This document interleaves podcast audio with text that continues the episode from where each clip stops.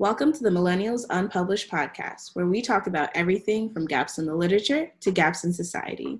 Thank you for tuning in to our first episode. This is Jaslyn. And this is Darren. So, just a little bit about us. So, for me, I'm a Black American. I was born in New York. I grew up there a little bit, and then my family moved to Maryland. So, shout out to the Ravens or whatever, even though I don't like sports like that for real. I got to stand for my state.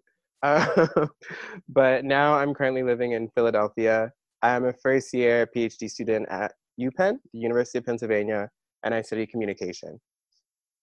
I'm a first generation Ghanaian American. My parents are from Ghana, but I was born and raised in Maryland. I currently live in Providence, Rhode Island, the ocean state, tiniest state. Gotta love it. Uh, where I'm a third year in the cognitive science PhD program at Brown University. So the two of us, we've been longtime friends. Uh, we went to high school together, went to different colleges, and then Jocelyn started her PhD. So I guess I'm following a bit in her footsteps or whatever. Please. Goals. but yeah, just a little about our friendship. Yeah, so we both just happen to be PhD students. So even though that's the case, this podcast is meant for everybody, regardless of education or career path. We are explicitly inclusionary. Ooh, explicitly inclusion. I like that. That's a word. That's a word. We're gonna coin it's that. The truth. Put that in the paper. It's the truth. it might be unpublished, but after this. okay. Every Monday, we're gonna bring you all conversation about everything from academia to everyday life. Um, we're going to talk about everything going on in our lives from pop culture, navigating the academy, dating and relationships, and even work life balance. We're going to just, we're going to get into all the things here. The juicy stuff. the saucy stuff.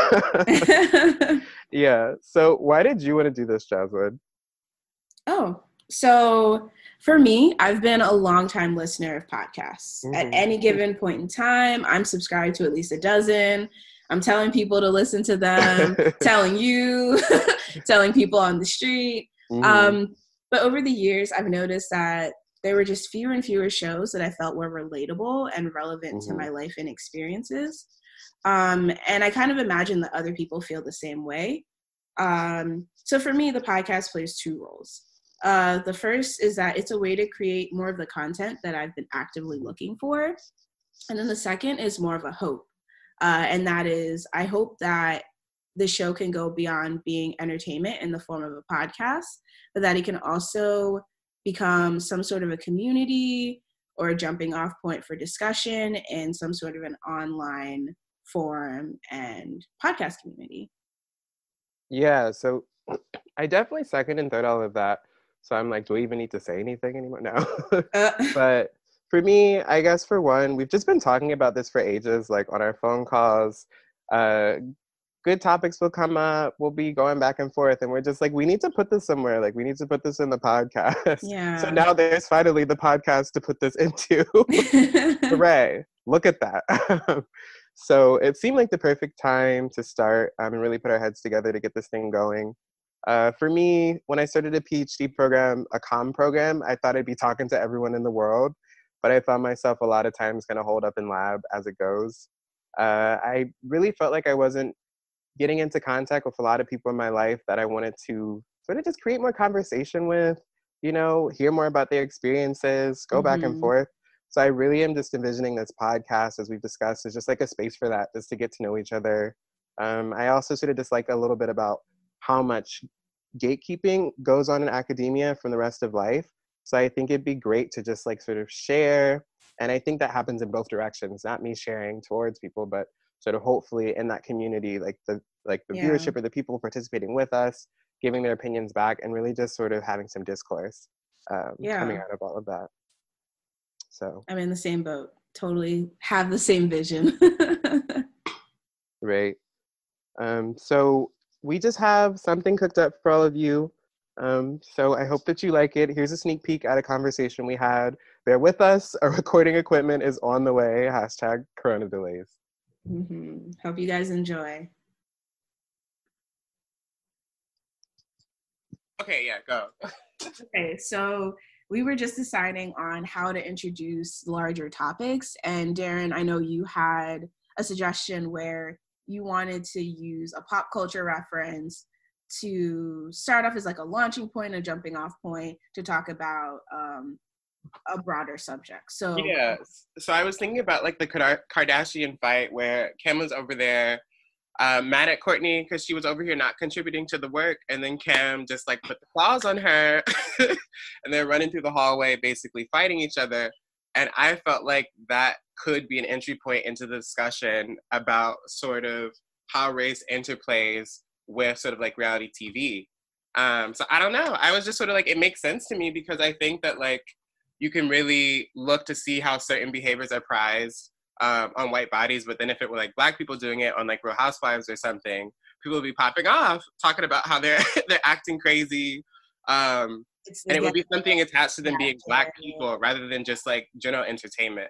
So for me, I feel like it makes sense because it like goes into broader themes. But I don't know. You were sort of like it shouldn't be affiliated. so I, I have very strong opinions, and we'll we'll keep it. We'll keep it. You know, I'll keep that to myself.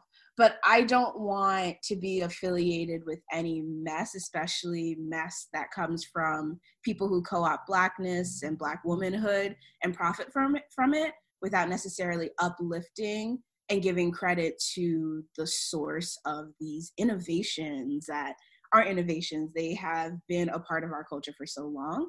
So I, I guess there's a balance. And I guess maybe putting aside my personal uh, opinions about the Kardashians and Kardashian wannabe legacy. legacy. children, I have nothing against children. Children are children. Um, yeah, it's it's complicated, but that's something I guess we can explore. And- it's the thing, like for me though, it's like it's what people pay attention to though. So I feel like because we know that people have their TVs on during these times, watching this foolishness. Um, I feel like it's something that should probably be talked about or discussed. Or I don't know if it's just recreating the same conversation that's been happening. Is it sort of like we know this? They're like over here being a huh? For all that, we should talk about Tiger King then. yeah, I haven't seen Tiger King. I don't know. Watch Tiger King, and I'll watch this Kardashian fight. Okay, maybe I'll need to turn it on or whatever. but I've just never been able to get into the whole reality TV thing. Like I don't know, I just don't watch TV in, in general. But able to digest it though when it's put on like the gossip blog pages and stuff when it's like a short little like, yeah, like so if I'm just scrolling on Insta and it pops up, like I'll watch it. And a part of me is thinking about like why am I watching this? Because I know it's about to just be foolishness. Mm-hmm. So I'm like, why am I clicking on this? I'm like, for what reason? Like what am I gonna get from this? But yeah, I still click on it. They're just sort of like Kylie does her makeup for the day and tells us what she eats and I was watching it and I'm like, why am I watching it? Because I don't care. Myself where when I see anything to do with certain people that I don't agree with, my I just scroll. I just go past. Okay, so that's the question. Should we engage with this content? You know, are we, if we give it attention, are we complicit? Are we contributing to it by clicking, by liking, by sharing? Well, that's the thing. People don't realize that even just the time spent looking at the post that goes into the analytics and it gives them oh, that data driven. yes, it gives them money for from advertising or people who want to monetize the viewership. So even if you don't engage with the actual post, just spending time on it, that lets them know, oh, people are interested in this. So that's why What's I consensus. What's the consensus? Are we, are we? I can't. I can't I'm not queen of the world. I can't tell everyone what to do, but as for me in my house, when we see certain posts, we just all right maybe you know if we're going to do it we need to give that same energy to sort of like these other these other reality tv shows so it's equitable you know? But what is the reasoning behind it? Like for me i know i i don't approve of people. It's like well, well okay. Cool where like if I take someone's work and I don't cite it, that's wrong. So if but see, I, that's what the Kardashians are doing with all the other ones, and they get more credit. But so that's my, what I'm saying. I don't support that in my academic life, and so I don't support it in my personal life. My thing is like I think like if you're going to be consuming like ethical consumption of reality TV. so, if so if you're going to be consuming reality TV, the Kardashians can basically watch what Black people are doing like basically it's minstrelsy they can basically do the same thing and get more credit so i'm sort of like if you're going to be engaging with the kardashians like you should engage with i don't know real housewives or other things because they should get just as much or more they should get more clout for doing what they do because other people are taking notes from it so i'm like my consensus is that if you're gonna watch it, you know, you need to give that same energy to the black people who have been doing this. Um, you know, I never watched it, but you know that reality show that's about the people in like Long Island, the Jersey Shore. Yeah, it's like Real Housewives. So they made oh, a so they made a comeback series and they went up against um like I think Real Housewives or no Love and Hip Hop. Okay. In an award show, and the Black reality show TV, TV show won, and it became this whole thing where they were outraged, or like we're the OGs, blah blah blah, and it was like it was just that very thing where when those Black reality shows are getting the recognition above and beyond, right? One, it was a problem. So, how would you how would you talk about that? But I don't know. I mean, I guess it's just like it's just sort of like when Adele went over Beyonce.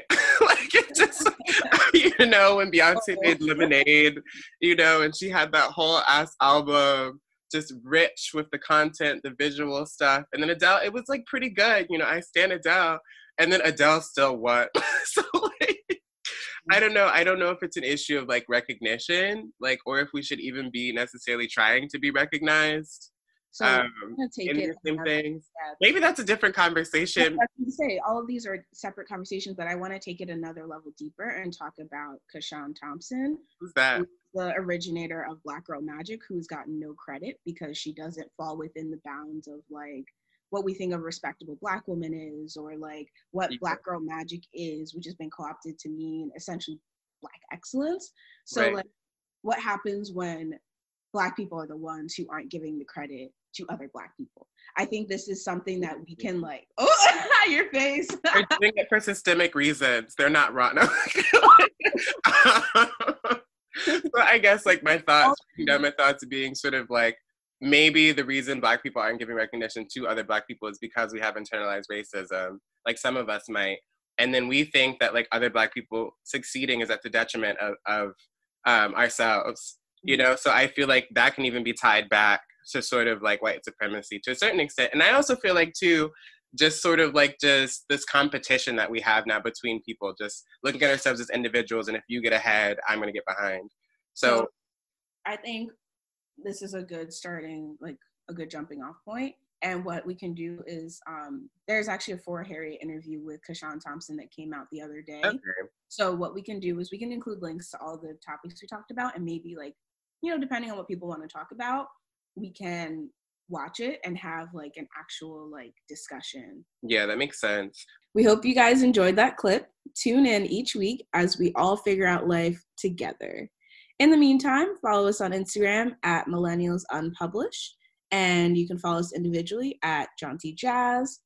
And for me, at Darren27. And if you like what you're hearing, please share or shout us out on Instagram. Again, at Millennials Unpublished. I have a hard time spelling that. That's two L's, two N's at Millennials Unpublished. Talk to you soon. Thanks, guys.